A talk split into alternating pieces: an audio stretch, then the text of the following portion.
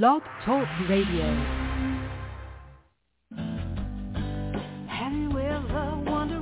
Welcome to Mind Shifters Radio with the Forgiveness Doctor, Dr. Michael Ryce.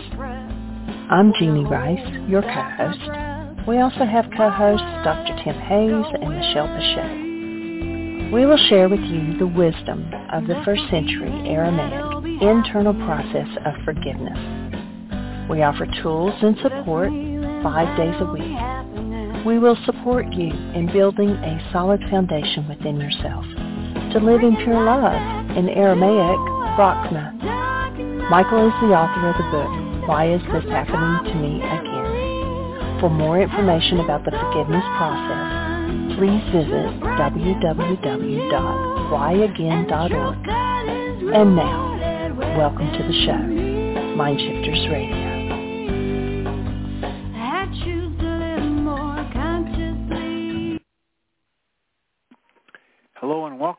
Shifters Radio. I'm Tim Hayes. I'm your host for the first hour. And today is Friday, February 9th, 2024. As always, we're grateful to everyone who's joining us here today, whether you're listening live or through the archives, as we spend another couple of hours teaching and supporting people in using some of the most powerful, effective, efficient, and accessible tools I've ever encountered. These tools are available absolutely free through the tireless efforts of Dr. Michael and Jeanie Ryce on the website at whyagain.org.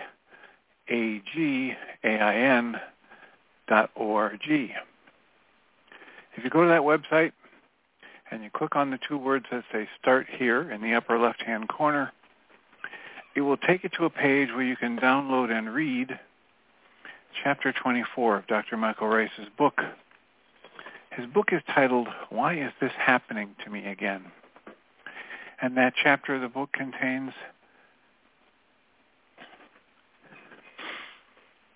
a, uh, a narrative description and explanation of the primary tool in this work. That tool is called the Reality Management Worksheet sometimes called the Reality Management Wake-Up Sheet. And it's a tool I've been using to great effect for over 19 years now to improve the quality of my life and most of my relationships and to turn any negative emotional experience I have into part of the infallible guidance system that each and every one of us has been given. You can also download the actual worksheet process itself simple PDF file. Click the link, download it, print it off, copy it as often as you like, and use it over and over again absolutely free. You can also go to your app store and type in the three words Heartland Aramaic Forgiveness. If you choose to do that, it'll let you download a completely free and private app, clicking on the uh, glowing heart icon, which you'll see before you're done typing the word forgiveness We'll download a completely free and private app for you that contains the reality management worksheet. It contains an abbreviated version of that worksheet process, and it contains a copy of the Dragon Klingon game, which is a wonderful way to introduce these tools to even younger audiences.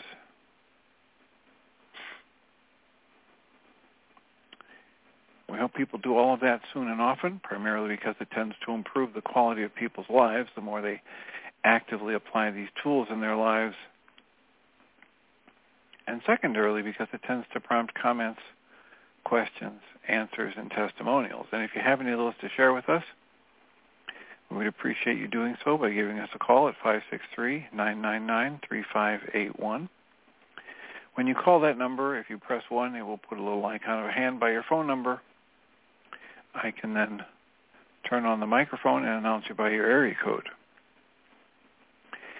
And alternatively, you can send us an email. You can email me at tjh at mindshifters-academy.org. And or you can email Jeanie at J-E-A-N-I-E at whyagain.org. That's W-H-Y-A-G-A-I-N dot O-R-G. And if we get a comment or a question from you from an email, we'll address it on the internet show, and then as time allows, send you a notification about what day and time that occurred so that you can listen to the archives for your feedback or input. And we greatly appreciate whenever anybody does that because it makes it far easier for us to live into our intention with this work. The intention we have with this work is to be a service. And there are no words for how much easier that is to do when we know how these things are landing for you. So please let us know what can we do that is most beneficial for you? What is it we've done in the past that's been highly beneficial that we can do more of?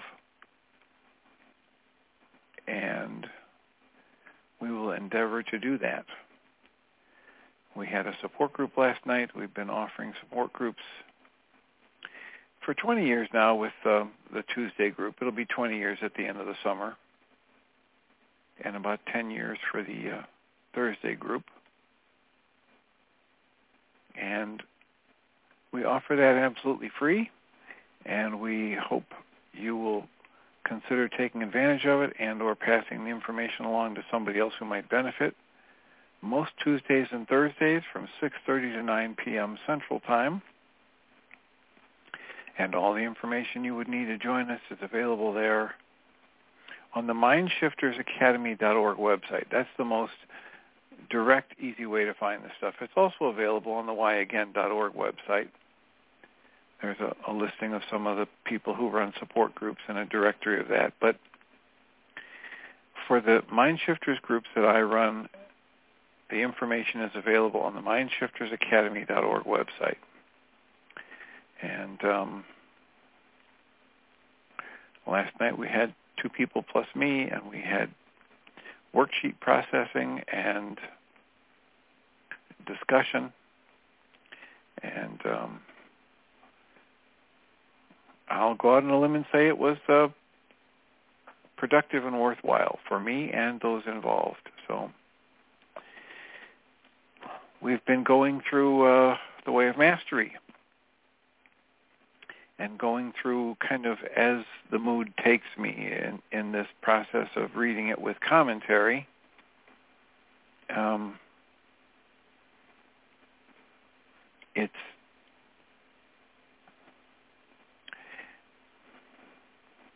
it's interesting. I I don't know uh, how far we'll go into the second book, but we're we're now looking at the the 12th lesson, which is the last lesson in the first book. The first book is titled The Way of the Heart. The second book is called The Way of Transformation. And the third book is called The Way of Knowing. And as we were reading in the first 12 lessons, there's a segment where it talks to us about being very, very careful of the thoughts we're choosing. And it gives an analogy of a very special gardener who doesn't give any care for what the date on the calendar is or what the, the weather's doing. But that gardener is hand picking every individual seed that he or she will plant. And working diligently to make sure that he or she likes the energy coming off of the seed. And then, and only when all of the seeds have been hand selected, that gardener decides to go out and plant even though all of the other farmers around have been planting and watering and doing what the farmer's almanac would tell them based on the weather, etc. And you might remember that from if you've been listening to our readings that this story of this very special gardener and how what happens is that gardener ends up with fruit that is better than anybody else's. It ends up with a crop that is world renowned.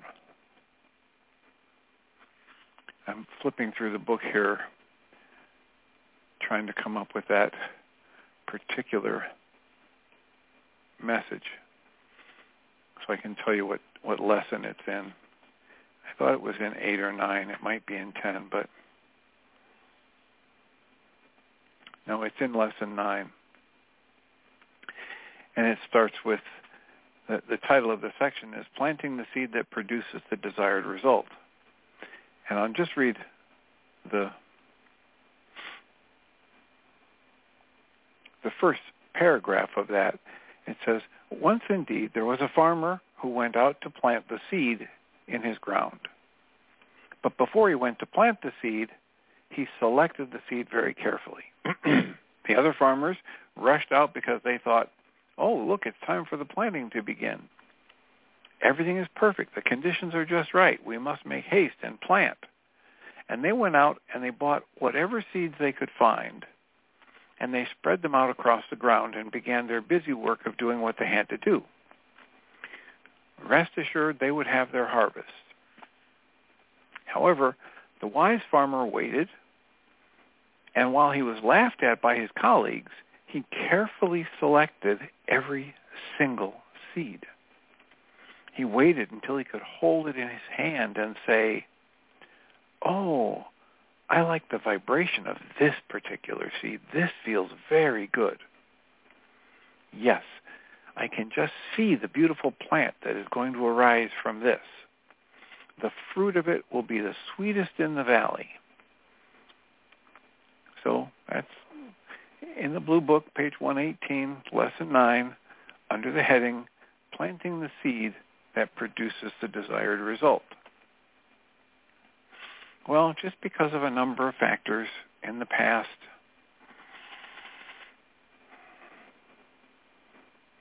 I don't know, a couple of weeks, maybe a month, in between these internet shows, I do my own reading, my own studying, my own whatever you want to call it, worksheets, etc., talking to patients, and and we've stumbled across things like Neville Goddard's work, and it reminded me of as I was listening to Neville Goddard's the first book that he wrote.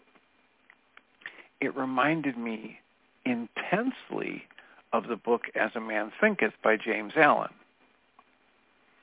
So I got that book out, and then I found out that for like two dollars and some cents, you can get an audible version of this very small book. It's not a big thing by James Allen, As a Man Thinketh. And so I was looking, listening to that and reading that, and here's what I found. Now, this book was published in the very early 1900s, like 1903 or 1905, something like that. Neville Goddard's work was coming out in 1920s or whatever. This is from chapter 2 of the book As a Man Thinketh by James Allen. Chapter 2 is titled Effective Thought on Circumstances. Effect of thought on circumstances.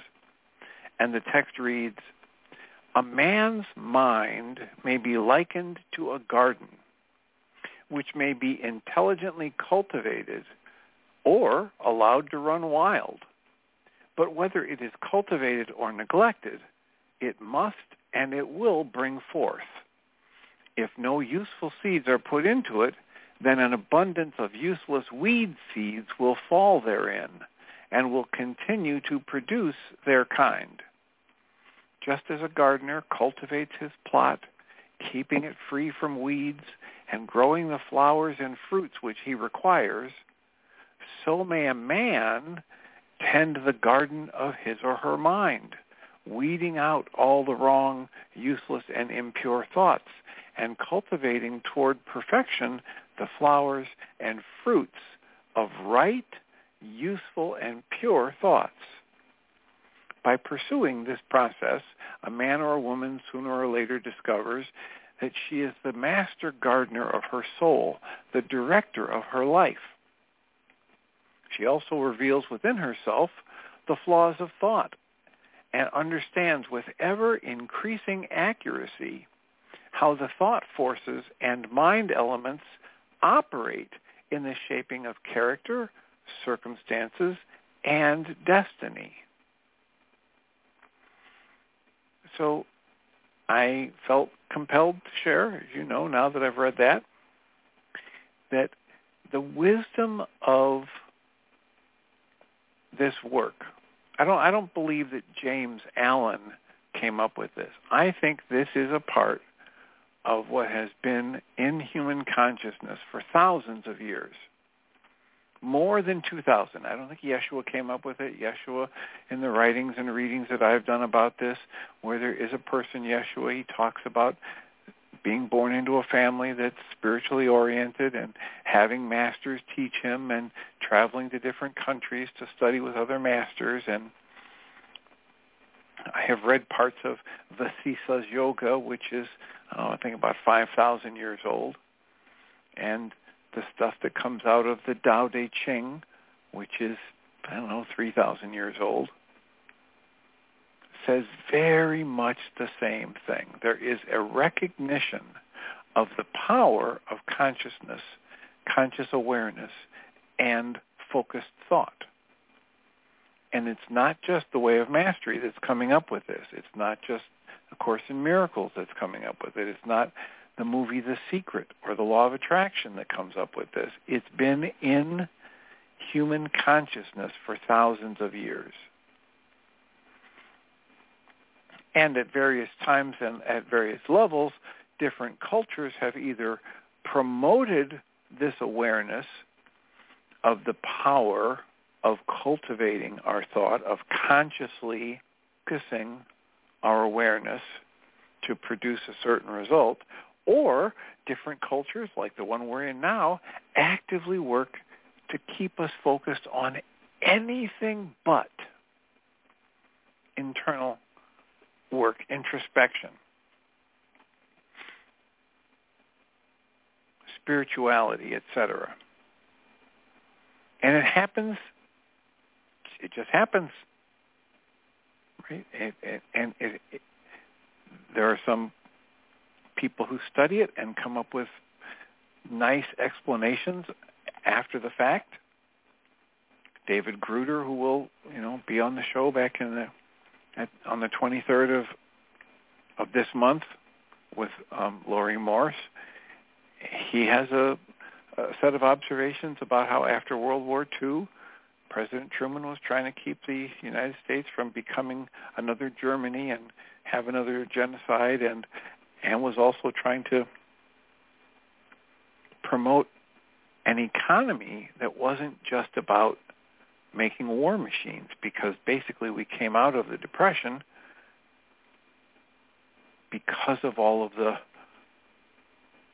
industry that had to develop to help us through World War II, create all the tanks and all the planes and all the bombs and all the bullets and all the rifles and all this, that, and the other thing.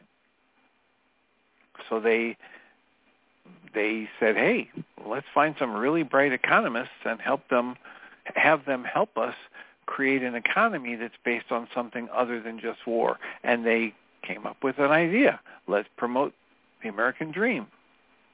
Let's tell people that they need to have a little house in the suburbs with a white picket fence and a car and two kids and a chicken in every pot and a TV and all of this other stuff that started to develop. And he says, David Gruder says, it's not coincidence that that economist that developed that model advised presidents all the way into the 1990s, or at least into the 1980s.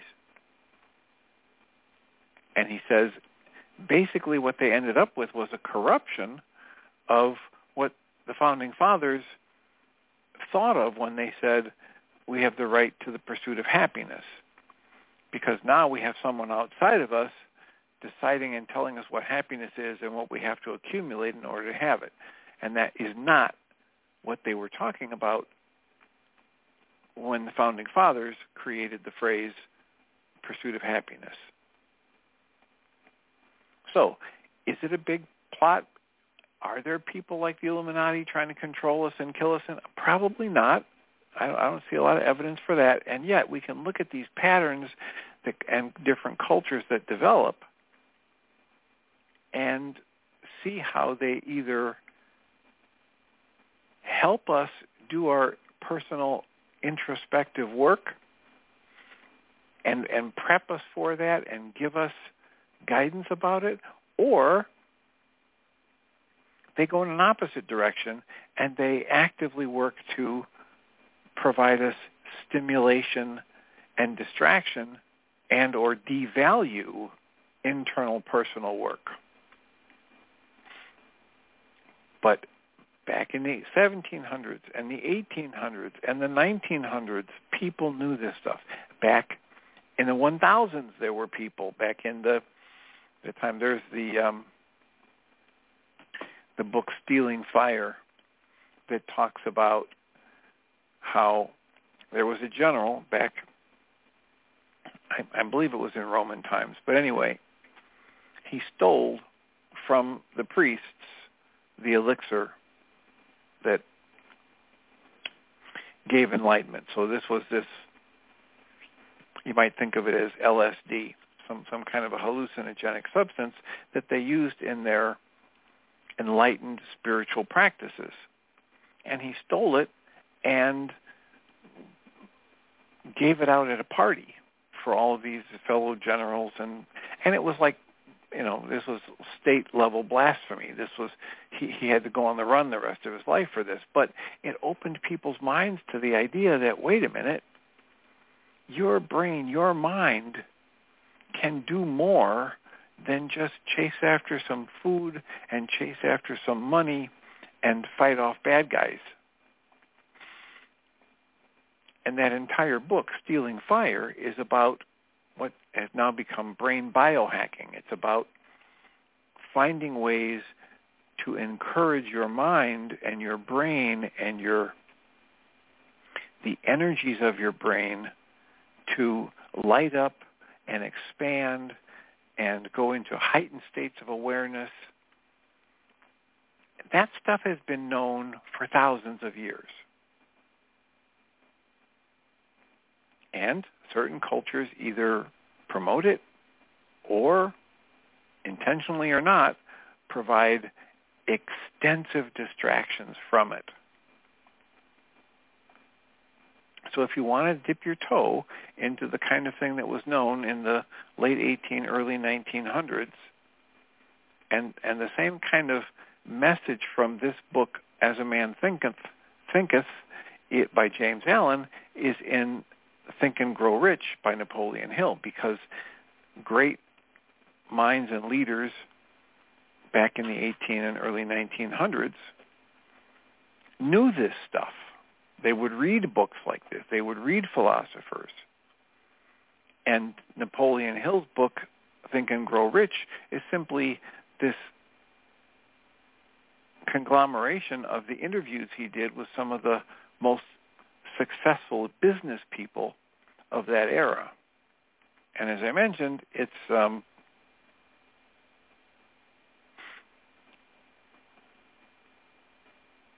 it's a rather short book. Think as a Man Thinketh by James Allen. But I just felt compelled to share how similar this is to the story that and the Way of Mastery was channeled from 1994 to 97 or something like that. So here's the thing, you know, 90 years earlier, in James Allen's book, it's the same analogy of what we choose as thought, what we allow to run wild in our mind or we consciously choose and nurture produces more of it. And just like the way of mastery is at calling us to,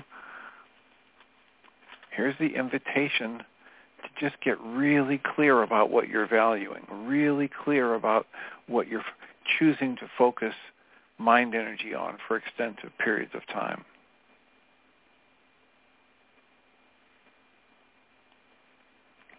I think where we left off yesterday was at the point in the book where it talks about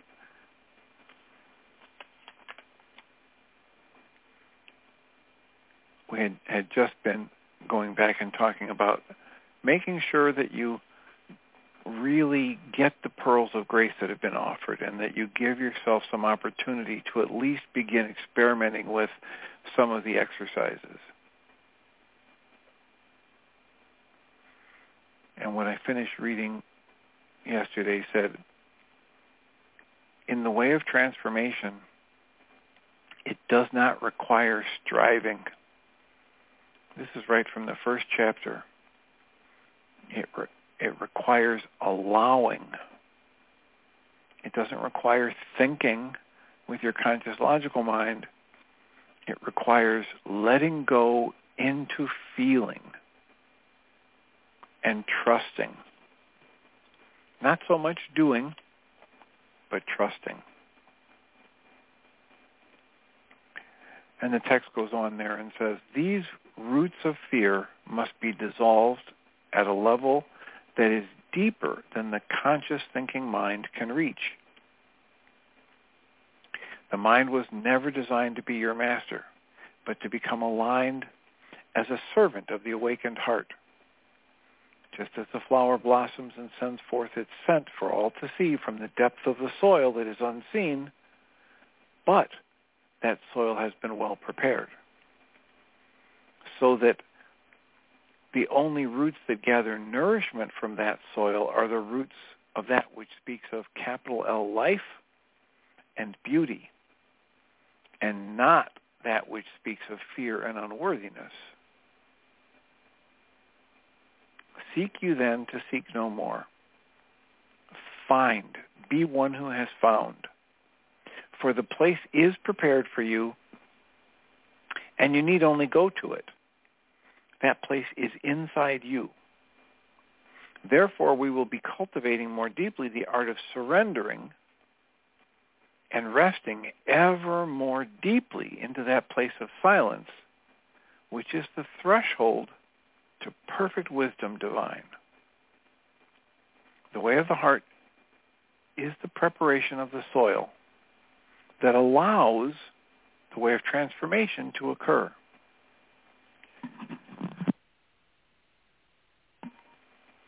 Transformation is not complete unless it envelops, encompasses, and is expressed through the very life you know right there on your speck of dust, whirling about the sun in a small part of the universe. Expressed on your earth in your time frame, through your relationships, through your experience, and in your life as you know it, as you live it, as you breathe it, and as you feel it. So let the breath flow and realize that you have the freedom to go back over the previous lessons and see if there's anything there that you missed. And as you do that, do that from a place of Christedness. Here's a suggested perspective or lens through which you go back through these lessons. Quote, I am the one who is choosing to enter the way of transformation, whereby human consciousness, the human lived experience, becomes the living expression, the fruit which has sprung forth from the soil in which the roots of grace and love and healing have been well planted. Close quotes.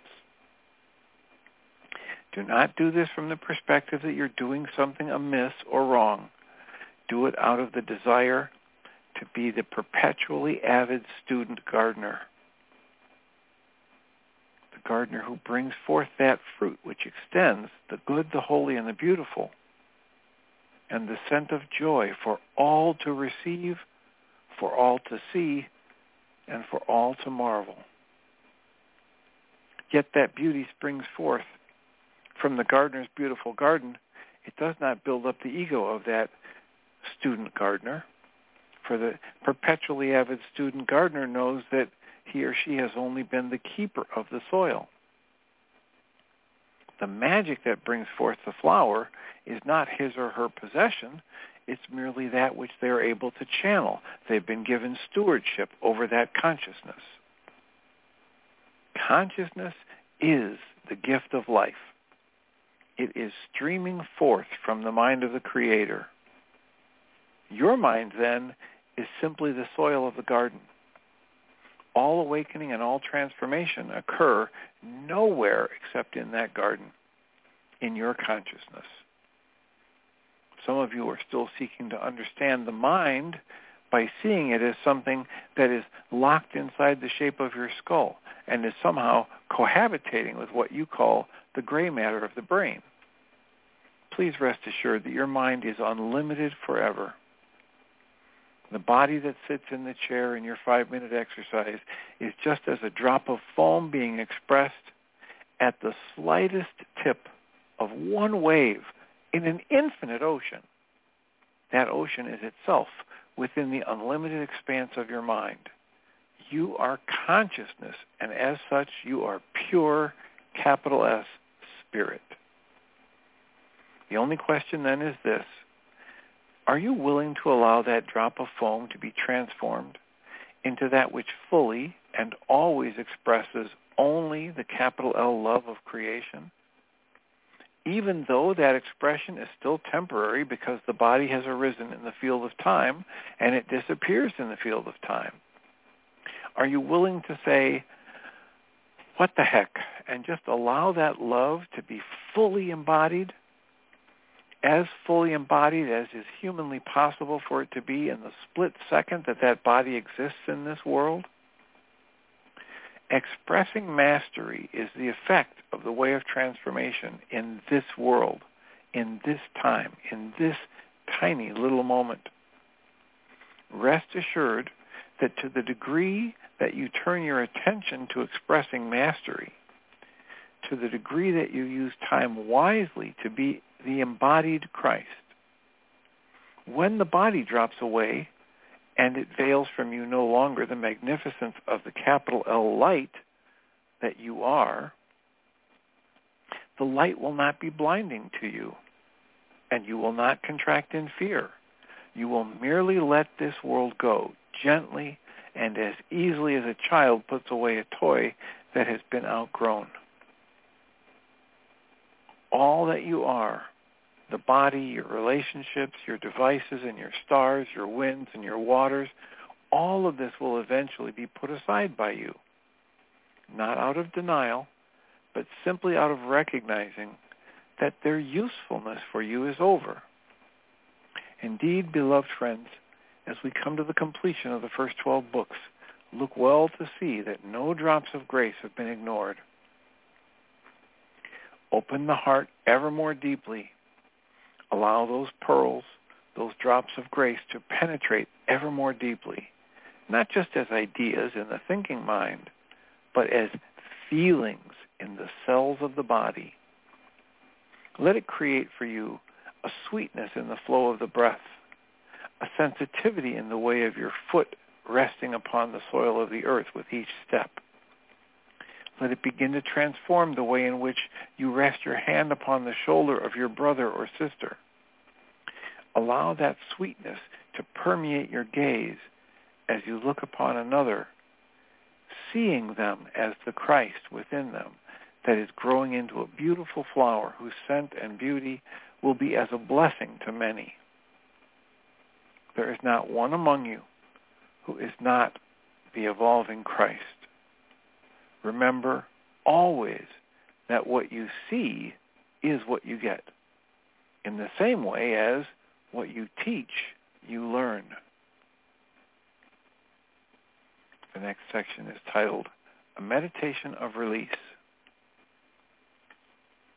And the text asks us to look well then and ask yourself this, quote, who do I know in my existence who I have judged and locked into a certain box? And I have decided that that is all that they are, close quotes. This is a big one. Who do I know from all of my life experience that I've judged and therefore locked them into a box and decided this is all they are? They're just a jerk. They're just stupid. They're just X, Y, or Z less than me.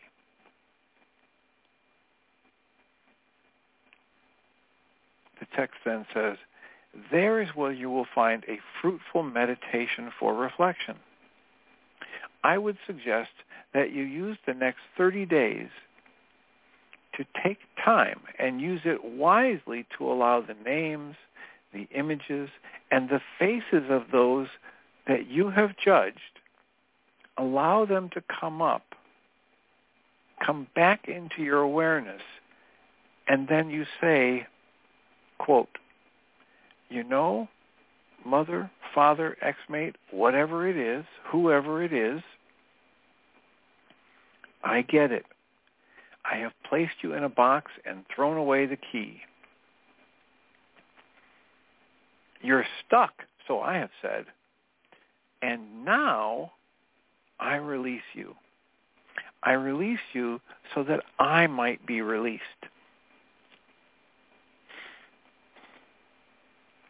And then contemplate their image allow the memories of the experiences you have shared with them to come back. If there are feelings, by all means, let yourself feel them. Gaze upon them in your mind until you feel that sweetness that dissolves the imprisonment into which you have placed them. For as that imprisonment begins to melt, you will sense and know that your freedom is blossoming.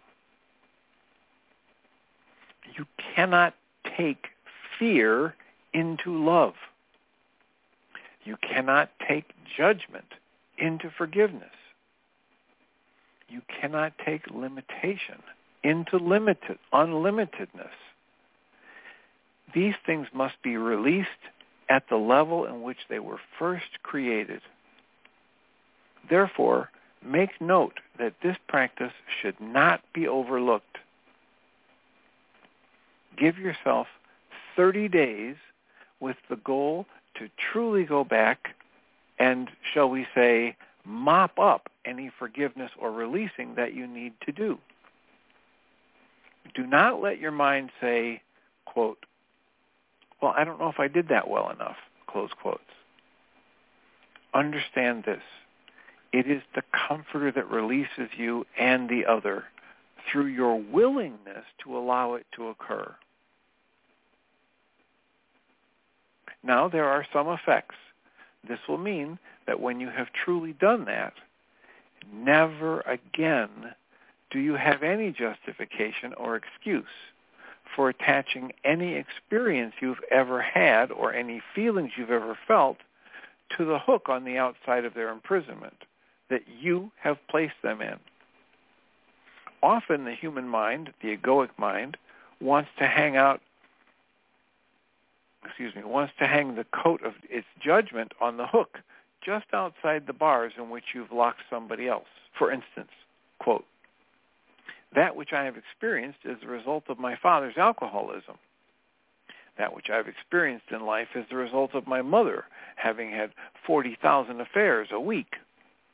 That which I've experienced is the result of my business partner who's stolen my golden coins. That which has caused my suffering is the result of the position of the stars in the sky when I chose incarnation.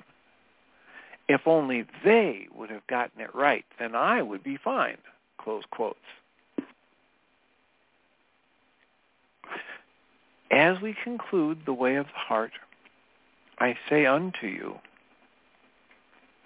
do not enter the way of transformation until you have truly and fully satisfied your awareness that you are not clinging to even the subtlest iota of perception that in any way you are a victim of the world you see.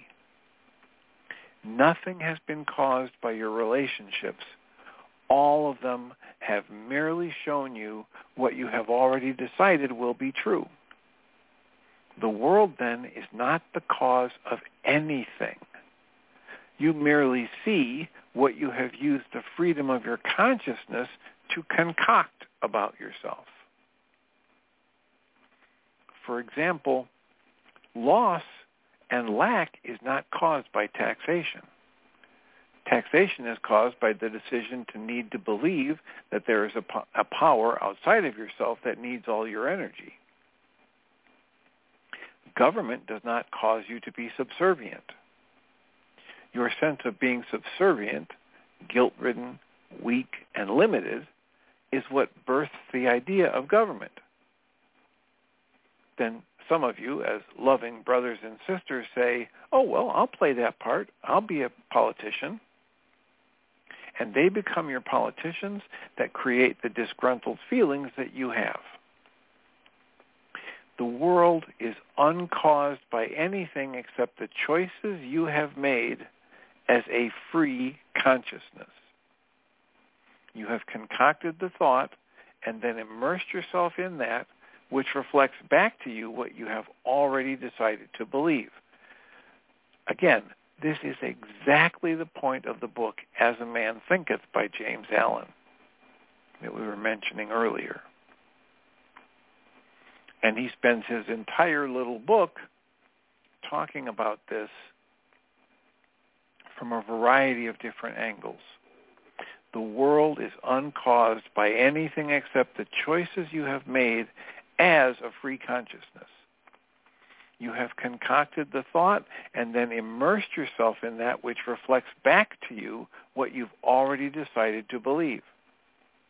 This means that the way of transformation is that way in which one becomes empowered in every moment to become fully responsible for clearly deciding what they will see and what they will not settle for. The better you get at this, the quicker it happens until one reaches the point where miracles occur. Yet, they are only miraculous to those that do not understand how consciousness works. You can achieve that place in which you hold out the palm of your hand and desire the sweetest tasting apple that has ever been created and it will literally appear in the palm of your hand. Of course, at that point, you will be well beyond any need whatsoever even to hold the thought of requiring physical form. You will begin to get a sense of your mastery by being able to look at the world you see and observe clearly what has been changing in it.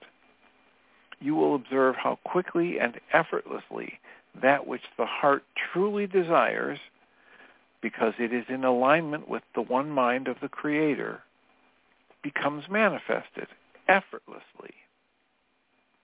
When the gap between the pure desire and the manifested reflection of it is smaller and smaller and smaller, you will literally sense in the feeling body that mastery is growing you will know that you are merely a child of the Creator playing without ceasing in the sandbox of all possibilities called capital M mind. And that there is literally nothing out there that is solid. Nothing out there that is unrelated to you. So that is where we are going if you wish to come along on the journey. If you're willing to truly become committed to uprooting every root of fear that has taken hold within the depth of the mind and that has been rendered unconscious because of your hatred of yourself. It is called the separation from God. And therefore, because it has become unconscious, it has ruled you. This is time to release the unrulable by allowing that alone which can uproot the root of fear to come and take up its rightful place within you. What is that? Christ-mindedness. You have your homework before you then. Go within and ask, quote, have I taken the time to fully focus on each lesson? Close quotes. And then you might realize, well, you know, when I read that third lesson, I was trying to watch the football game on television. I wonder if I might have missed something. Wait a minute. When I read the seventh lesson, I was thinking about going out to dinner. So I don't think I really sat with it and extracted the pearls that were offered. Perhaps I will go back and really set aside some quiet time in which I deliberately put the world aside and hang on every word offered. And yet, please, if you choose to do so, do this with your body in a relaxed state, with a soft breath, with an open, allowing mind. Watch for the grasping, watch for the tension, and just release it. Be you therefore like a sponge that allows the raindrops to be absorbed into the self. And that is all. Knowledge is not a cognitive struggle. It is not the arranging of ideas in some order that satisfies the thinking mind. Knowledge is the receiving of a vibration that begins to soften the soil of the heart and to dissolve the root of fear from your being. Knowledge is the result of the transformation of the garden that you have been given and entrusted with, the field of mind that is you. That mind pervades the body. It pervades the space around you and melds and dances with other infinite webs of relationship called other minds. Other dancing energy, dancing into energy, unlimited forever. And out of this, all things of time are birthed and pass away. So you see, where I abide is everywhere at once. And so do you. You simply do not know it yet. I abide with an infinite array of friends who have fully realized the capital T truth and have been set free. They are infinitely creating, without ceasing, that which extends their treasure. Their treasure is the good, the holy, and the beautiful. Many have given you images of choirs of angels singing the praises of God. It's the same thing. For when extension of joy becomes free to express only the good, the holy, and the beautiful, it is like a vibration of many notes, a choir of creative consciousness, sparks of divinity, who abide in perfect unlimitedness and know it. And they ceaselessly extend their deepest bliss by allowing the good, the holy, and the beautiful to flow through them from the infinite, mysterious, ungraspable, uncontainable, capital M mind that is the creator. Just as the sunlight of the sun creates and streams through many sunbeams that extends out to the far reaches of your universe as light, and out of which planets are birthed, and animals and water and trees and birds and man are created.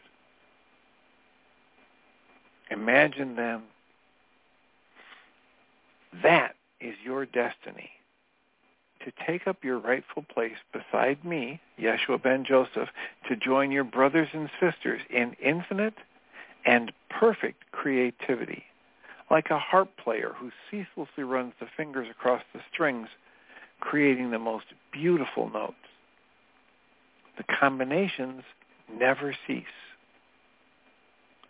in every moment, you experience the fruit of the flowers springing forth from the garden that you have well prepared to receive the rain of grace.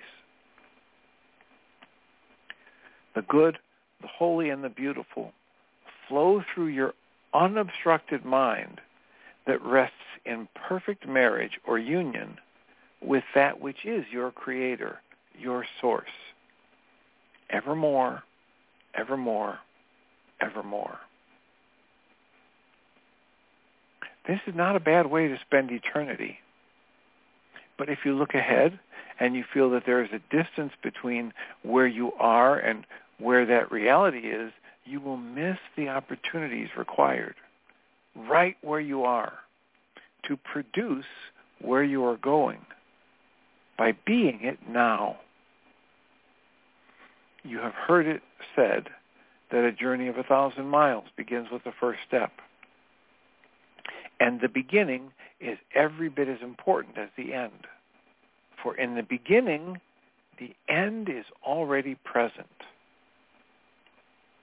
The way of transformation asks you to truly become present where you are right now to deliberately and consciously cultivate with every thought and every breath, cultivate the willingness necessary that allows the root of fear to be dissolved so that the good, the holy, and the beautiful are all that emanates from you like a beacon being sent out to creation around you.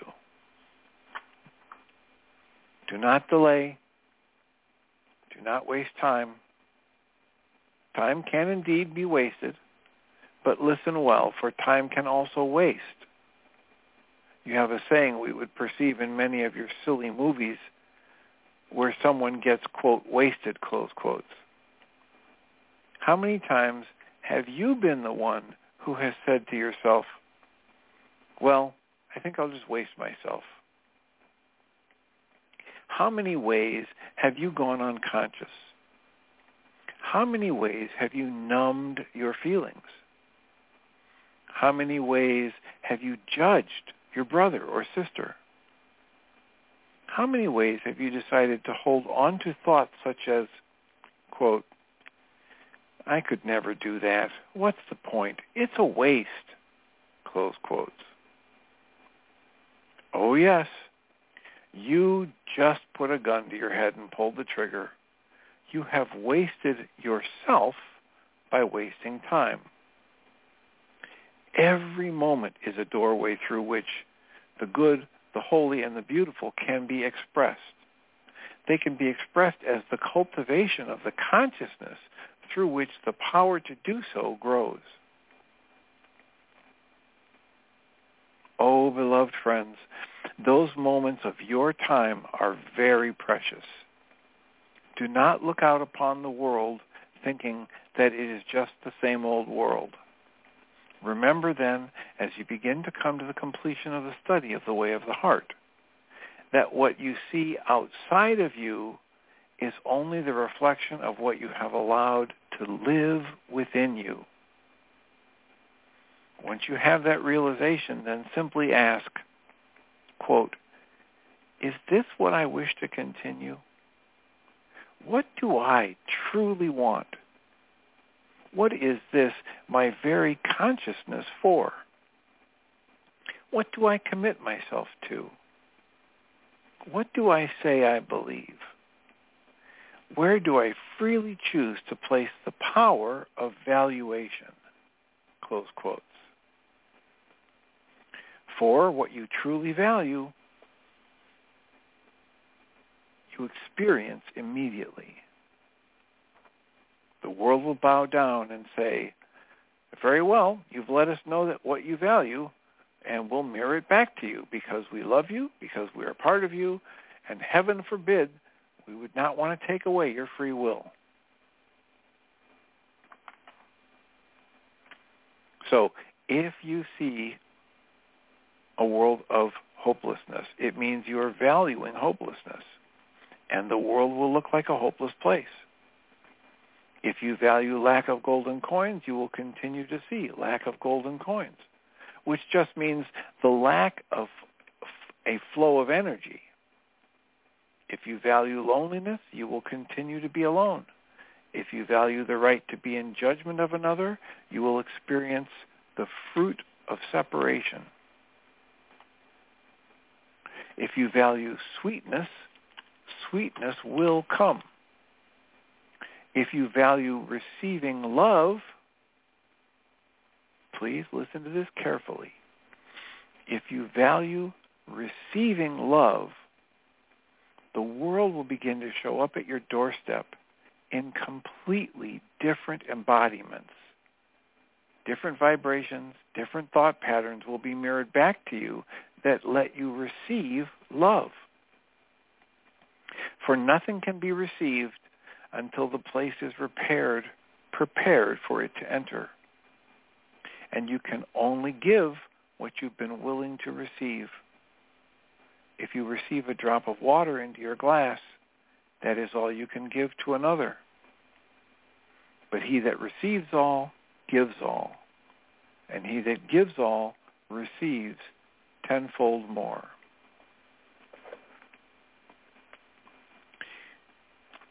So beginning with the incredible parallels between James Allen's book As a Man Thinketh, written in the very early 1900s, and picking up in lesson 9, I think it is, page 118 of the Big Blue Book of Way of Mastery, the same Gardner analogy, allegory, and then moving on to reading even more of lesson 12. I hope this is landing well for you. I hope you have some resonance with the idea of really considering a review of at least the critical lessons in the first 12 lessons before moving forward into the way of transformation. Thank you all for being here and listening. I hope you have a wonderful weekend. I'll remind you that the call-in number is 563 999 3581. And I will remind us all that we come from love. We're made of the stuff called love. We actually are love, and everything else is false. Welcome, Jeanie Ryce. Thank you, Dr. Tim. I appreciate it. I hope you have a good weekend. Thanks. Same to you. Blessings. Thanks. So welcome everybody to the second hour of Mindshifters Radio. And today is Friday, February the 9th, 2024. And their calling number is 563-999-3581 and press 1 and that puts you into queue to talk to us. And we would love to hear your comments and questions because that makes this your show. And we'll give Michael a moment to dial in and uh, um, turning on Podbean as we speak. Okay, so welcome to Mindshifters Radio, and we are on day 20 of the Enlightenment series that we're talking about, uh, which is what's printed out of the Vasistha's manuscript so far. And we had a question come in through email, so when Michael gets on, I think he's going to address that question first. And if you have any comments, please press 1. It puts a hand up, and we know that you want to talk. So we'll give him just a minute. I'm going to reconnect to the chat room. For some reason, um, it won't let two of us in there at the same time.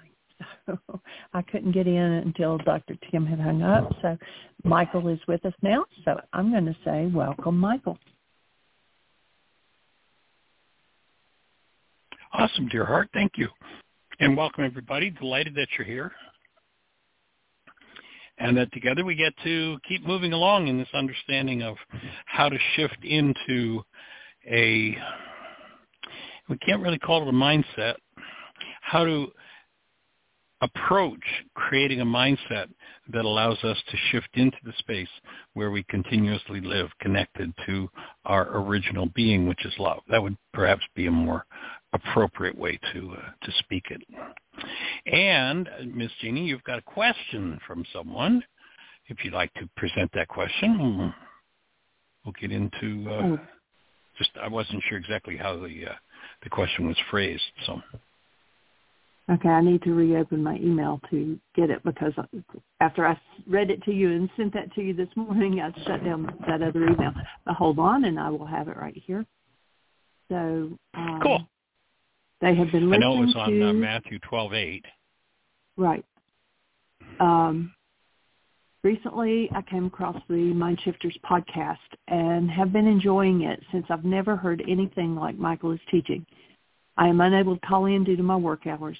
I'd like to ask a question, however. What is your take on the meaning of Matthew 12:8, where it says, quote, "For the Son of Man is Lord of the Sabbath." And of course, the Son of Man, they're talking about Yeshua or Jesus.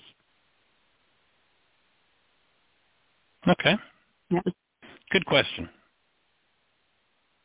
Well, if we uh, I wanted to just get clear on what the, the total context of the question. I've got your text, but I wasn't sure if that was the whole question. So, so if we read that passage, and it, it is a uh, there's a statement there that has aroused tremendous controversy in the Greek transla- pardon me, the Greek interpretations of the scriptures.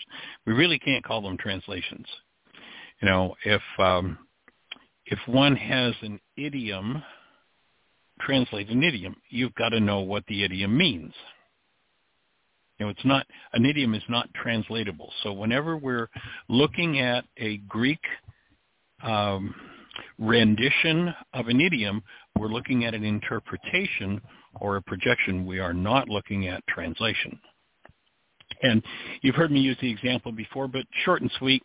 Imagine that a man from Russia shows up, wants to attend one of our workshops for a week, and I know that you speak Russian, and you've got an extra room in your home, and I ask if you'll house him and translate for him, and you're delighted to do that.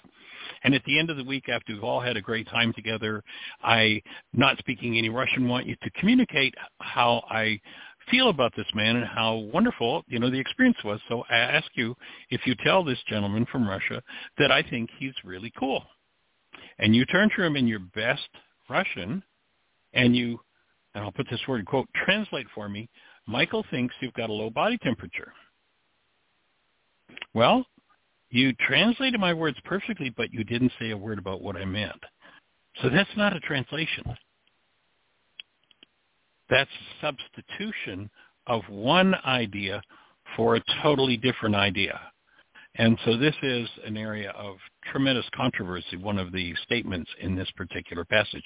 So I'm going to start out and read uh, that that section in the uh, in Matthew.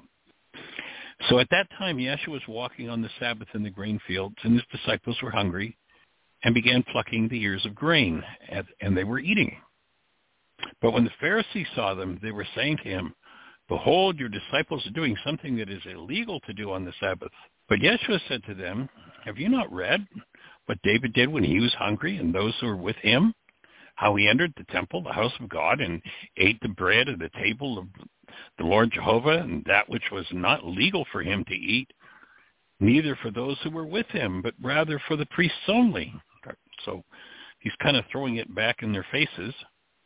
Or have you not read the written law that the priests in the temple profane the Sabbath and are blameless? In other words, that the priests are working, quote unquote, and therefore they're, uh, according to the Pharisees, profaning the Sabbath. But I say unto you, one greater than the temple is here. But if you had known what this is, so now he's going to quote the Creator. If you had known what this is, I want mercy and not sacrifice you would not have condemned those who are blameless. For the Son of Man is master of the Sabbath. So in the Greek translations, that word master in that last sentence, which is the core of what you asked about, is not Lord of, but master. And when you have theologies that are based on sacrifice and misinterpretation, misunderstanding, you know, you look at the whole thing of most of the Greek teachings are about the sacrifice that was made. And here's Yeshua saying, I don't want sacrifice. I want mercy. I want understanding. I want you to stand, as we've been speaking about, as a space of active love, Rachma active in your minds. And so if we look at this, uh, the core of this question or this issue, and it's not one that's addressed in the Enlightenment book. That's not something that's been translated and, and presented there. But uh, if you go to the Aramaic, the the rendering of the word "son of man" in, in Aramaic, bar danasha, and I'm not proclaiming that my pronunciation is good, um, is the are, the words that are used in Aramaic. There's also bray danasha. So Bar Danasha is rendered as the son of man. Bray Danasha is child of a human being. So properly translated, all that Yeshua is saying is, I'm a human being. And it's a term in Aramaic that is meant to denote humility. So what he's saying is that we humans, the Sabbath was made, and there's another another place in Mark 227, he says it much more crisply and much more clearly. He says the Sabbath was created for the sake of man and not man for the sake of the Sabbath. In other words, all your legalism and beating people up because you haven't resolved your own hostility and fear and you got to fulfill your need to beat people up is crazy in the context of the teaching that I'm presenting to you. So in Mark 227 it's really clear the Sabbath was created. In other words, you know, a, a day of rest was proclaimed so that humans could live as fully human beings. And so when he says the Son of Man is, and in Aramaic, again, the word is not Lord of, which adds more confusion to it, but rather is Master. In other words, the, the rest was made to support humans. Humans weren't made to support your uh, hostility-based your judgment-based interpretations of what you call the law. And the misunderstanding of law, you know, when people are living in perception, law becomes the rule of a superior. In Aramaic, it's no, it's how things work. And so in essence, he's saying, you know, the Sabbath was given to humans in order for humans to be fully human, to have the space and the time and the ability to rest from the work they were in had to do to live, they were given this gift. And so it is that picking a few grains because one is hungry is something that humans have a right to do. And so that would be my thought on my thoughts on on that from the Aramaic. Jeanie, I know you did some research. Do you have any thoughts on it on that passage? Um, the only thing is that during, if you read the whole chapter, which you know a lot of people do, just try to pick a verse here or there, and you got to put it in the context of everything that's being written right there at the right. same place. And they also, besides saying, you know, um, you're picking grain on the Sabbath, then they went on to say, you know, are you going to heal someone on the Sabbath as well? And he actually did. The next step was he healed a man's withered hand in front of the synagogue. And they about flipped their oh, wig. Oh boy, you're in trouble and, now. and he asked him, he said, if you had a sheep and it fell in the ditch, would you not pull it out? Is a human not more important than your sheep? And uh, so, you know, it was, they were just out to get him, and they were looking for any little thing to to nitpick at. Right. So, Yeshua has, and I think this this particular statement, the uh, the Son of Man is human. That's what that term means. And again, there's all kinds of controversy about the Son of Man proclaiming and, and proclaiming Yeshua to be something other than human. And here he's saying, we're humans. and and it's a statement of humility. It's not a statement of you know I'm I'm the boss and everybody better listen to me. And as everything that he presents, he pre- presents it for humans to become fully human. You know, if you look at his uh, his statement about why he's here, he doesn't say, "Well, I'm here to bring you some new dogma or some new doctrine." He says, "I'm here to bring life and bring it more abundantly. I'm here to clear out the hostility and fear-based perceptions that you live in so that you might actually realize the expression of your human life fully through your physiology into the world. You know, there's a if you go back to the creation story and and I've heard people say oh Moses was just getting senile and didn't realize that he was telling the creation story the, the story of creation man twice but if you read them they're distinctly different and they're not the same story and and he's not telling it twice he's talking about two stages of the creation of our expression here in the world the first stage you'll notice he talks about and the Creator created them, male and female he created them. Period. There's no mention of a body. There's no mention of Adam. There's no mention of earth or dirt or dust or anything else. Humans, human life, love is created, brought into expression. And then, once the creation's complete, then Moses starts again and says there was no man to till the soil. And he was right the human being was had been created and there was no physical component. There was not a physiological expression. So then the second part, it talks about the incarnation. So it says there was no man to till the soil. And then it goes about talking about adamos, which means red clay, the forming of physiology. And then the final statement is the marriage between Adamos and Nafsh, the word that, that in Aramaic represents the being that was created, male and female, was Nafsha. And so what it then says is Nafsha was breathed into Adamos, the red clay, and man became a living or an incarnated being. Now, if you think about that introduction, you know, they talk about seven days of creation as though it must have been seven 24-hour days, which is just silly in the context of reading the whole body of this story. You know, there's another part of the scriptures where they talk about to the creator a day is like a thousand years. A thousand years is like a day.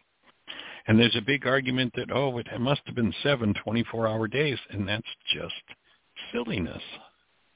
A, a period in, in in the aramaic language each of the days of creation refers to a period and a period might have been 20 million years, might have been 100 million years. It wasn't about 24 hours as we want to proclaim a day. And yes, I have seen some preachers who've gone some pretty extreme lengths to try and convince us it meant 24 hours, but it didn't. So the the expression of man comes into a body-mind unit that has been through, Adamos has been through quite a bit before this introduction, the marriage of the two takes place. The the breath of life is put into Adamos. Nafsha is inserted into a body. And of course, the body-mind unit, in order to get this far, you know, if you look at the whole creation story, you take a look at uh, the fetus, and if you study the fetus carefully, it goes through every stage of what would be called evolution. And evolution, there is no conflict whatsoever between evolution and creation. They are one and the same. except somebody says it had to be 24 hours, so it had to be some magic thing.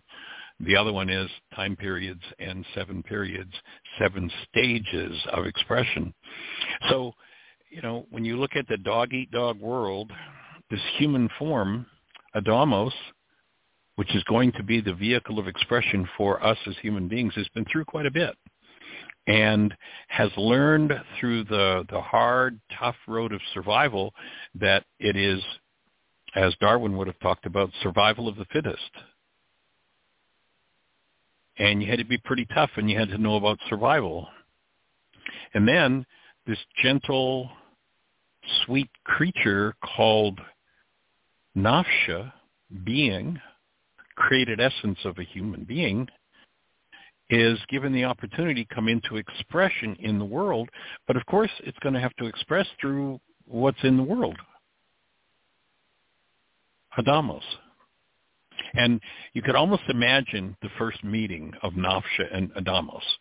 So here's the human form. The breath of life that is Nafsha is breathed into this physiological device or expression called Adamos. And Adamos has, you know, been through quite a bit. Knows all about survival. And Adamos works strictly by whatever it has learned from the past. You remember we talked about perception and this construct of the mind it, it, that Adamos would substitute for our experience directly of the creation is called perception. It's based on what's stored in this carbon-based memory system, this atom, Adamos, red clay system. And there's lots of survival stuff in there. So imagine the first conversation. Nafsha is breathed into Adamos, and and Nafsha says, "Hi, I'm your new landlord, and uh, I understand that you work uh, according to survival, and you know what survival's all about. Uh, but guess what? I now am going to take over the show. I have been put here, and I have something you don't have. I have choice, and so I'm now going to run this expression that we call this body-mind unit." And you can imagine, you know, Adamos having to come through quite a bit in terms of survival, maybe been close to being eaten several times, says, well, you know, I'm not sure you're qualified. What do you mean? I'm I've got choice. The creator created me to run the show. And Adam Adamos says, well, um, what do you know about survival? And Nafsha says, well, what are you talking about survival? What, what's that? So it almost explains, well, you know, this is kind of a dog-eat-dog world. Uh, you know, there are tigers there just over that hill. Um, you know, we could get eaten. And Naf's just like, well, what do you mean eaten? And Adamos explains, well, you know, you may be food for somebody, but this whole thing could be over. And, you know, Naf's just kind of scratching his head saying, hmm, not so sure about this now. Uh, tell me more. Said, well, let me give you an example. This is Adamo speaking now. You see those two berry bushes over there? You see how they're slightly different colors? One of those berries, if we eat them, and Nafsh says, eat, what's that? And he, you know, Adamo has to explain, you know, nourishment and food.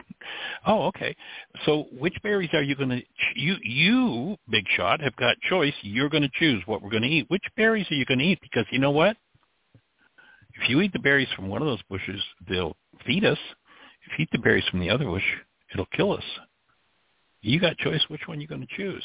And Knopf's just like, oh, well, I didn't know anything about this eating and death thing, and I don't know which to choose, but certainly we want to survive. I got that message from you, so tell you what, why don't you choose? And Adama says, well, I don't have any choice. I, I just go by my gut reaction. I go by the constructs in my mind that are reflections of the past. And and I'm pretty good at survival, so yeah, maybe you want to listen to me. So, okay, so whenever it comes to eating berries, you get to, okay. And and you know that uh, tiger that I talked about. If we're upwind of him, and she's, well, what do you mean upwind? So you know, uh, Adamos explains, well, you know, there are certain odors to the body, and these prey animals know how to tap into those things, follow a scent, and uh, we get eaten. And Ops is kind of like, whoa, I didn't know that. Um, so uh, do we want to be upwind or downwind? Well, wise guy, I thought you had choice. You should be able to tell me what we should do. And uh, Nops is like, well, I, I, I don't, I don't know which I don't know. Okay, tell you what. So now you can imagine they come to a negotiated settlement. Mm-hmm. Wherever there's survival involved, Adamos, you take over with your pre-programmed survival messages and you run the show. But when it's not survival, then I come in with choice. Okay, so imagine it's settled.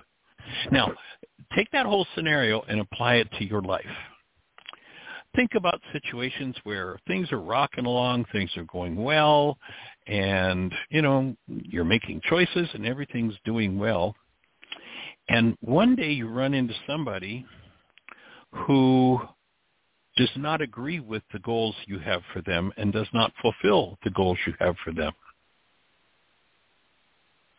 Now you've got choice. You could walk away. But imagine that them not fulfilling the goals in you arouses some upset and disturbance. But but you say, "Oh, I've been doing Michael Ryce's work and the forgiveness work, so so I'm going to stay active and functioning as conscious present love. That's what I'm committed to doing." And and you do that, right? Until something happens. What happens?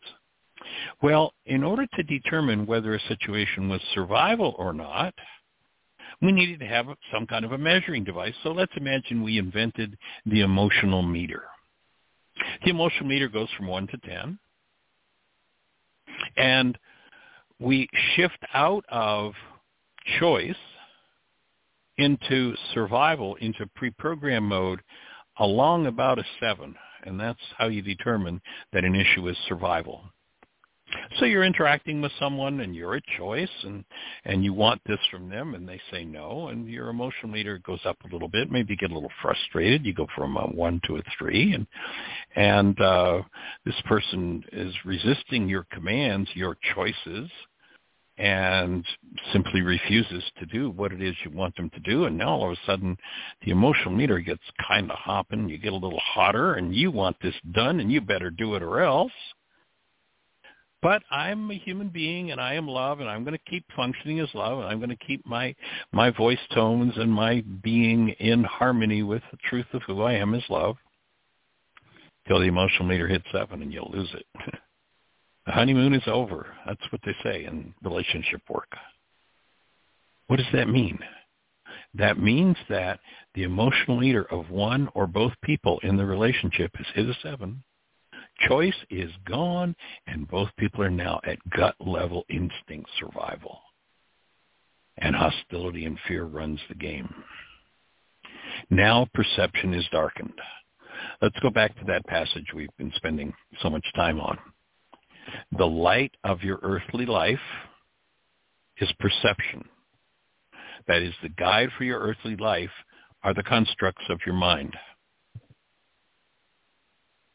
Therefore, if your perception is without fault, what does that mean? That means that your mind is fueled by love and choice.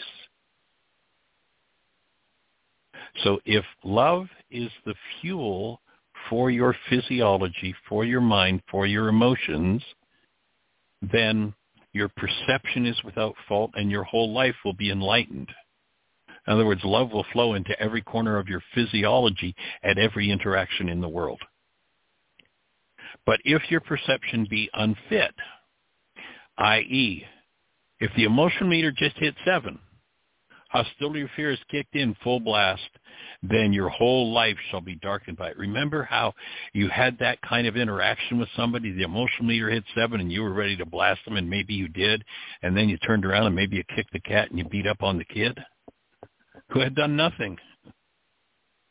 But now one's whole life is darkened by perception that is unfit. And then the last sentence in that passage from the Aramaic says, and if the light or the guide for you is darkness, how deep will your darkness become? So what we're looking to do is to tap being, the created essence, Nafsha, on the shoulder and say, you have choice and you are designed to incarnate in this form, but there's some work to be done. You're going to have to clean up some of the darkness that's already here. You have generational patterns. It's time to clean those generational patterns up. I was talking with someone this morning in, uh, in, a, in a private session, and I shared.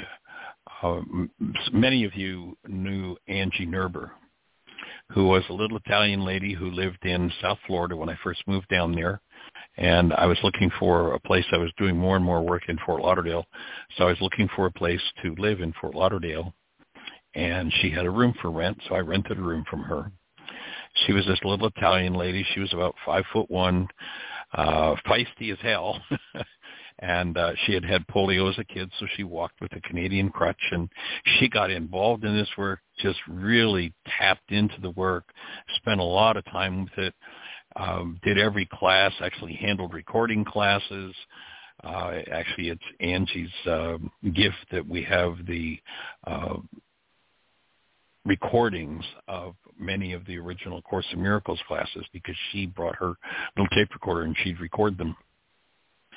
And uh, one of the pieces of the puzzle that Angie dealt with as a kid, you know, she had had polio as a very young child, so she was about this issue that she went back at one point. I can remember as clearly as sitting at her kitchen table and processing this with her. She was about seven and she was Italian, and members of the mafia.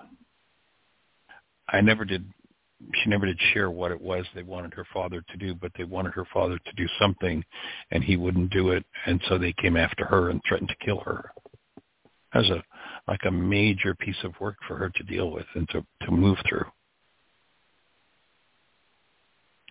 When we're talking about Adamos holds traumas from generation upon generation upon generation. And what we're saying is that the work of correcting the root of faulty perception is urgent to do Otherwise, one lives their whole life in survival. And when we're in survival, we're in a thing called sympathetic dominance. Sympathetic dominance means that blood flow is shunted away from the higher centers of the brain and the place where choice expresses, where we get to process choice, the instrument of the expression of choice in the frontal lobes of the brain. They're drained of, of blood. The digestive system, the eliminative system, the healing systems of the body are drained, literally physically drained of blood when we go into sympathetic dominance, and all of that blood is shunted into the large muscles of the arms and the leg, legs to prepare us to run or fight, and to the lungs to allow enough oxygen in for that fight flight response to bring us to survival. And if one lives in that, you know, it's it's a really wonderful system that was designed to keep us alive and you know in the jungle. But if you go into the office and you're still living out of jungle survival dynamics, i.e., you know, you were a kid, as Angie was, who was terrorized by mafia because her father wouldn't do what they wanted them to do, then 70 years later, some sort of stimulus comes along that resonates. And and I don't I, I remember really clearly sitting at the table and processing this with Angie although I don't remember exactly what it was that had triggered that in her at that moment but it was some 70 years later. Six maybe 65 years later. But she had to go back and process that to get free of that survival response that was put into her at the age of seven how many people do you suppose, I mean, it took her 60 some years to confront that. How many people do you suppose live and die and never confront that? How many people do you suppose has lived in, have lived in your bloodline and mine that have never confronted the terrors, the traumas, the hates, the fears, the rages, the guilts, the survival dynamics of life And how many does it just take someone looking at them cross-eyed for them to go into survival mode and rage and terrorize others the way they were enraged at and terrorized? This is the whole power person dynamic. And then when you think about, you know, who do you know in your family system that's ever processed those things? I know I can't imagine anybody in my family system. I look back as a kid, parents, grandparents, didn't know anything about my great grandparents, uncles, aunts. There's nobody that could have had this conversation we're having right now. If if that's so for you, and most people that I talk to, that's so. Like I might over the years of 50 years, and I've worked with thousands of people, I can think of two people who actually they were the children of unity ministers who those unity ministers had really actually done some inner work. But other than that, I don't remember anybody that I've ever said, well, who in your family system do you suppose could have had this conversation about healing, had some knowledge of it, and done some inner work? I've never met anybody. Nobody. And including myself. So if you're the early adopter, what you're taking on is a thousand generations of unresolved trauma, drama, and survival dynamics. Things that can shoot you into the uh, the level seven emotional meter in a fraction of a second in order to survive. And this world that we have been gifted is called the Garden of Eden. Many people resent the garden because they pooped in the garden and don't know it's their own doing. They're the ones that crapped it up. And it's time for us to clean it up and to create a population that is functioning out of conscious, active, present love, where perception, this guide for our earthly life, the, the device that was given to us to take us through. You know, if I if I if I hired you in my office and said, okay, we have a device for your to enlighten you in your job here in the office. It's this computer. If there are viruses in the computer, the computer is not going to guide you. You're going to have to run the virus software and clean it up. Well, if there is hostility or fear in you, whenever it's resonated into activity, and, and you have no choice about it being resonated into activity, if it's there, it moves if something resonates it. You know, if I have a middle C tuning fork and I hit it on desk and I put it in front of a second middle C tuning fork, that second middle C tuning fork doesn't have any choice about whether it's going to vibrate. It's an automatic law of energy. There's just an exchange of energy, and the second tuning fork starts to vibrate. There's no choice about this. You know, when people say, oh, well, just don't feel that way, or don't ever feel that again, well, that's just an insane thing to say to somebody, or to say to themselves, oh, I'm never going to deal with that again if it's there and something comes that resonates it, it's going to move. And if it moves in someone you know and you go into upset and you think your upset is about what's moving in them, then you're lying to yourself. If you're in upset, if you're in some form of hostility or fear, your perception is darkened. Now theirs may be darkened too, but strictly speaking, in that state, their darkness is none of your damn business. The only business you have to resolve is your own darkness. Drawing from the religion that most people were devoutly, devoutly brainwashed into by the age of four is a major piece of work in one's life. That is, withdrawing from your membership in the one world universal religion of blame. Because virtually everybody and and I'll say that I've you've heard it on the show and I've done it hundreds of times. I'll say to somebody, well, if you're in some sort of fear or hostility, then you have a problem. And denial is speaking or thinking as though that problem inside of you is caused by someone else. And they'll say, oh, okay, I understand denial. And then they'll go on and say, and then yesterday afternoon when Bill did this, boy, he made me so damn mad. Bill made you mad. Really. Bill came along and instilled instilled a program in your mind of mad. Really. No, the mad was there. Bill triggered it. But now that you're in denial, now that you've lied to me and told me that Bill is the cause of your mad, in order to build a construct called perception, that Bill is responsible for your mad. Literally, to build a picture, you have to hide the truth of why you are mad, where that madness came from, and it might be a hundred generations ago, or it might be what happened, as with Angie at the age of seven, bless her heart.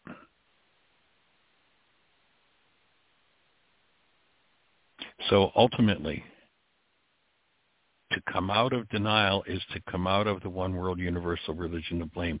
And that means that the pattern of speech that you have been brought up in and totally steeped in and lived out all of your life is going to have to be dramatically changed. Elsewise, each vibration that is out of harmony with love, when activated by something in the world, will cause your mind to serve you up some form of perception that will be based in darkness. And if you just notice how deep your darkness has been, and your recovery from that darkness comes from healing denial.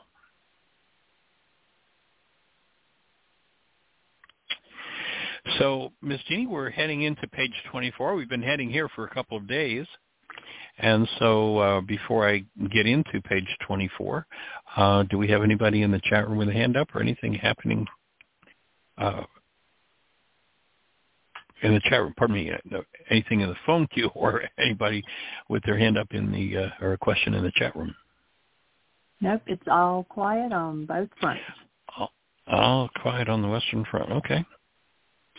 So we're going to start off and uh, we've had a hand just go up. Let's go for it. 610. Hi, Susan. Hey. Welcome, Thank young you. lady. Thank you. How are you guys? We're good. You're well, We're I good. can tell. Good. We're rocking, yes. Right. Had a fun day in the garden Mm. yesterday, and today it's too cold to go out there, so we're staying in All right. and getting a grandbaby to play with in a couple hours. Oh, nice. It is. Did you get I, that uh, text I sent no, you I never got it. In fact, I wanted to tell you I did not get that. It just, I, I don't know. I don't understand. happened?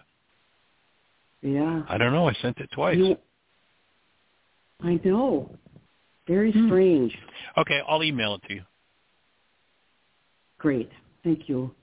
I'll email it to you, and Um, I'll, I'll copy the um, I'll copy the uh, phone number that I'm texting it to uh, to Okay. confirm that it's correct. We will put it out over here on the uh, on the show, but hmm, Well, it ought to be, it ought to be right. That's strange. Should be. So, what's on your mind for today? Well, I had a question about being a first adopter and so forth.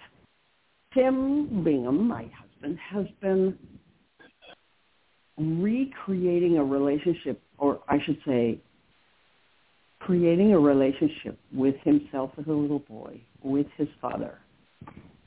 And one thing he said to me is his father was the seventh son of seven boys and no girls.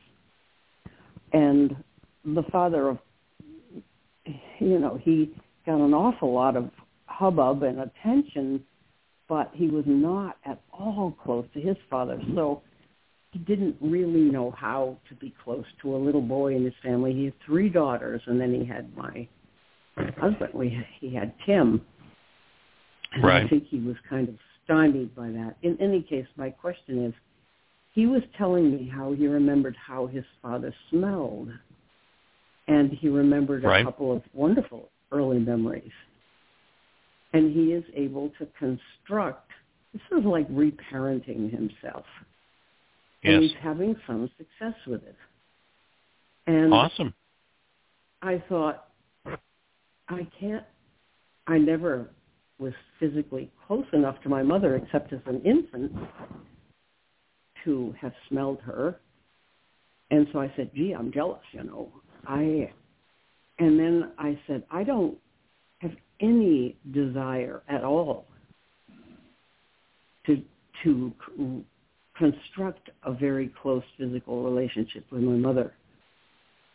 And you know, in one sense, I'm saying to myself, well, for God's sakes, you're doing well in life, and why bother? You're get over it, you know. But then I began to think, is it important? Do I have to do that? I have no desire to do that. I've uh, to I just don't want to go there at all. And I'm thinking, is this the resistor, or have I done enough in other ways that I don't need to do that? You know what I'm saying? I, I'm just curious. Well, I, I got you. I don't think you need to do that at all. However, what you de- do need to do in order to get into a place where you're capable of the kind of fulfillment that is designed for human beings is you're going to have to honor that first commandment or second honor thy father and thy mother? Mm-hmm. that's going to have to happen. And well, the reason makes... for that why do you think it is? Go ahead. Hasn't happened. Why why do you assume that i haven't done that? Well, what you just told me is I don't want to be close to her. And honor in, in Aramaic, my best understanding of the word honor would be to bring conscious, active, present love, my human expression, into behavior toward that parent. And when you say I have no desire to be close, that would seem to indicate that there's still something to be processed. And uh, my best understanding of that particular passage or idea is that you know we're we're given a standard we've been talking about the first law which says you've got to have rahma mm-hmm. holding a space of active present love for the creator for neighbor in order to maintain mm-hmm. your human life so that mm-hmm. that applies to everybody in the world. You don't have to do any behavior toward them. That law doesn't mm-hmm. require behavior. It just says if you want to heal yourself, you got to hold Rahma, whoever's in your space. But then mm. There's a special requirement. There's one group of people that there's a higher level requirement for, and that is parents. Mm-hmm. Why would there be a higher level requirement? Because parents generally tend to end up being our power persons. Right. And so when I can be near to them mm. and when I'm near to them, anything I haven't resolved with them in the way of a power person dynamic is going to start to move in me. And now what the law says there, the way it works, the way healing works in that situation is I bring my human essence love into action and activity toward them. And when I do, that's going to pass through the power person dynamic in myself because in their presence, that's going to be resonating in me. And so when I take active present love into behavior toward them, I pass that active present love over the part of me that still has unresolved power person dynamics, and I get to heal. okay. Hang on a second. i am going to mute myself for one teeny second because I have to cough. Go for it. Go ahead. Get that cough out. I'm back. Um, okay. Okay. My mother lived with us for the last three years of her life. And as right. an adult, me, me being adult, I felt safe with her. And I could be her mother. And I could right. actually take care of her in lots of ways that I had wished have have had her done to me. So they'd be good. They'd be I good worksheets I, to do. So how all the ways okay. you wish she had done that for you, they would be good worksheets mm-hmm. to do. But I don't wish it, Michael. I don't wish it. No. Maybe that's you don't wish what? Wait, well, wait a minute. You don't wish what? To get end up with that kind of close relationship with her. But notice that you just said, quote, I wish I was able to take care of her in ways I wish she'd been able to take care of me. That's the second time you've caught me up on something I said. Okay. And notice and notice that your mind can instantly hide that and say, "No, I have no yeah. desire for that." Okay. And that's what carbon-based memory does mm-hmm. with its unresolved dynamics. Well, there's okay. All right. Okay. Mhm. so I'd suggest a best... mind shifter to work on. All right. I've got my junk out already because I know you might use a little way of pulling that sort of thing on it. okay. Go ahead. It is sweet. Mhm. Pleasant. Mm. See where you're going with this. Okay, keep going. It is sweet, pleasant, and desirable. It is it is sweet, mm-hmm. pleasant, and desirable mm-hmm. for me to be able to embrace my mother fully mm-hmm. in love and receive her embrace in return.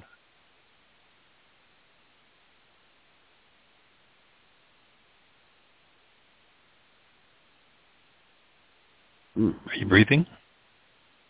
No, I'm not breathing, and I want to fight the hell out of this. yeah, okay. So, so that's the first thing you put on the right-hand side. So yeah. that's what's going to need to resonate and be cleared out of carbon-based memory. Yeah, and I can't even imagine I suspect, wanting it. Say again. Can't even imagine wanting it. Okay, so that'd be the first thing you put on the right side. Okay. And and with as deep an issue as this is, how many generations of mothers and daughters do you suppose this one's gone on with? And when I remember you describing how because of seemingly external circumstances, you were pretty much separated from your own daughter. It would seem like another form of the same issue and expression. And for for some reason that has turned around. You've and, been doing your work. Of course it's turned around. Well, she did too though. She came back. She yes. came back. It's and and when we, you are healed, you are never healed alone. Maybe that's true, but she and I I remember playing with dolls and I played with dolls acting toward the dolls the way I wanted to have my mother act toward me. And it right. was they were very sweet relationships. And so by the time I had my daughter, my mother used to say, "Wow, you're so you're so physical you're with her. You're so close to her." And I'd say, "Yeah. I've been I wanted to do that with her." And she said, "I never could do that." I didn't say, "Yeah, I know." I'd say, "Oh yeah, well, don't worry about it. I, I couldn't go there even to talk to her about it. It bothered right. her at the end of her life. But so my daughter, she did go away, and there's a long, there's a lot of stuff there, I'm sure. But yeah. Anyway, but my model was my best girlfriend when I was little. She had a very affectionate mother and I'd go over there and just sit and watch how the mother would comb her hair and kiss her, hand, put her hands on her face. Oh my God, it was. I thought, boy, that's the way it ought to be done. I knew right, it. Right. From both sides of the equation. So, so here would be my offering. Okay. Here would be my offering.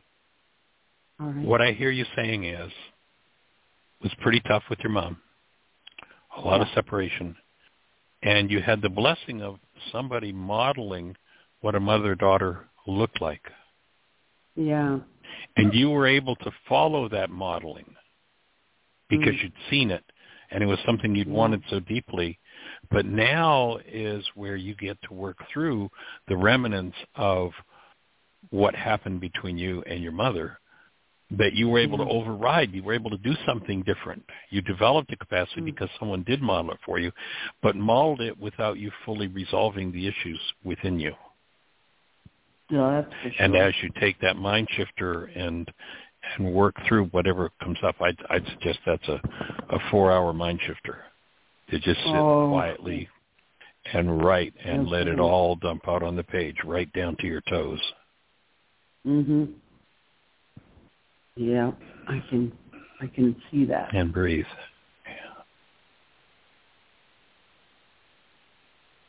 And then when you can imagine embracing out of the truth of your being your mother right where she is and extending that love into behavior toward her, then you'll know you fully healed that issue in you. And you will change mother-daughter dynamics for your whole bloodline. The bloodline that went before you, where that all started, and I could just about guarantee it didn't start with you and your mom, mm-hmm. and the bloodline of what comes after you. You change the dynamic. You know, I have a question. I have a couple of pictures of my mother with her mother. She was an only child. I think her mother was a little older by the time she was born. And they are very close physically. Uh, right. Uh, we're photographed with her mother sitting down, and she's tall enough to have her head rest on her shoulder, standing up next to her. And so there's this sweet picture. That doesn't mean that's the way it really was, but the only two pictures I can think of are showing something quite different than my mother dared to do with us. My mother was so scared of touch of any kind for some mm. reason. Did she ever say anything that intimated there was perhaps physical abuse, either by words acknowledging or by actions that when under stress, is that what she turned to, which would be the power person dynamic? No. Um, she she was close to her mother, and we knew that grandmother very well. And my grandfather was he was the one that was the thirteenth child who was put in an orphanage uh, mm. when he hmm. was five because his mother couldn't feed him, and he he never knew her really, except as a much older man. The mother turned up for for help because the mother was pretty destitute.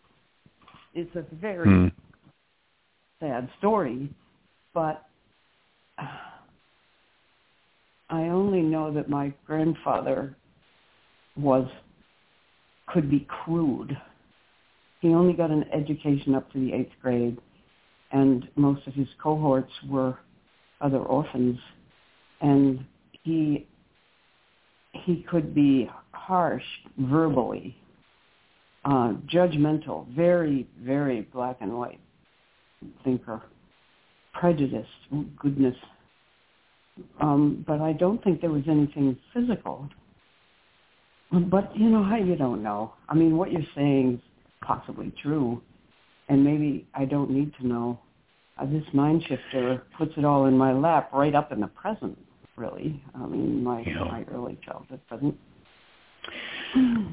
And was there thinking, again? Can I get away with not doing anything about it? I wouldn't even ask this question except Tim Bingham. Absolutely, you can. Saying, Absolutely, you can. Absolutely, you can. There's no requirement that you do it. Okay. Except that that energy is what sooner or later will be your downfall if you don't resolve it, if you recognize it's in you. How so? I'm 80 years old. How many years left do I have to do a downfall? You've got eternity. Oh, you've got an. I think we get to kill. I think we get to. I think we get to kill as many bodies as we need to, and then we get to do it again until we go. Hmm. Maybe it's time for me to just move through all of this. okay. But one of the ways to tell whether that was a dynamic, a likely dynamic between your mother and her mother, and or that it was a generational dynamic that maybe didn't happen between your mother and her grand her mother uh, but Mhm. was passed and came before was when under stress, did she reach for a way to physically punish? Oh yeah, that's the thing. So she did. So that was part of my question of, if you go back and listen to the show, that was part of my question of you a moment ago where you answered no, none of that occurred. Oh, you And said abuse. surprise me. Is there any abuse? Yeah. Yeah. I pictured sexual abuse. I didn't think of that kind of abuse. Hmm. Okay. So that's a clue. Then Yeah. I'd be starting to look, I'd be, I'd make a note. that I'd put that down on the right-hand side of this mind shifter, the right-hand side of the page, that your mind automatically went to sexual abuse. And let that file open Mhm. and see what you find.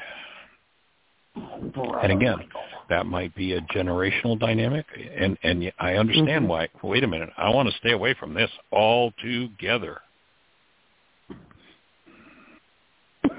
But res, what what I can't be the space of love for diminishes me. If there's especially if there's something in me that I can't allow to open and embrace from a space of love, that diminishes me. And working through it is what expands me. If you go to the Aramaic, where the kingdom of heaven is thought of someplace off in the sky, it can also be properly translated as the king- kingdom of expansion. The community of love, the kingdom of expansion. Mm. And when there's something in me that I have to shut down, close down, hold in abeyance, hide from myself, I'm diminished by that. And I can come into full expression when I'm able to hold that, embrace that, and process through that. And the thing to get is it's safe to go wherever it takes you. And I see this congestion in your lungs loosening and letting go and Yeah, I went to the behind doctor. that. And, yeah, well, it's true. She listened and she said, "Lungs are clear. I don't need to order a um, an X-ray." But she said, "You are pulling some a lots of stuff up, and you have this post-nasal drip." And she's she said uh, she would get me a cough syrup, and I said, "Do you have a, a homeopathic equivalent somewhere?" And she said, "Oh, I'm so glad you asked. This is a young Good. uh, nurse practitioner. She said, I have a three-year-old daughter, and you know, I've taken meds, but I don't want to give them to her. So what do I do? Awesome. She said, I take a little bit of honey with turmeric and ginger powder in it a couple of times Yes. a day. So I said, oh, thank you. Do I still have to? She said, I'll put in the prescription for the other stuff if you want to get it, but you don't have to pick it up. And I said, great. So I think she feels she has to cover some medical bases, but I don't Right, have to comply. of course. Yeah. Better you let the congestion keep opening, and especially if your lungs are doing well, what that Yeah. would t- at least intimate is that your structure is loosening and letting go of things, and that means that it would be collecting, the, the lymphatic system would be collecting mucus breaking up from anywhere in the form and needing to be cleared out. And if your lungs are mm. clear, that to me would be an indicator that's what's happening. You're in an extended healing crisis, which is a wonderful Mhm. place to be, and you certainly don't need one of those things that's going to slap that energy back down and lock it back in tissue. So it's wonderful that she's given you a, a way to support the opening and the release of it. If you add a little bit of cayenne pepper, that will also help to break that congestion up and move it out of your structure. Okay. I've been doing that with lemon juice in the morning, but I see it's time to stop. This is great, Michael. You always go right for the jugular, and I want to bat you away and say, no, I'm not doing that. Okay. what fun it is to heal, isn't it? It's just awesome.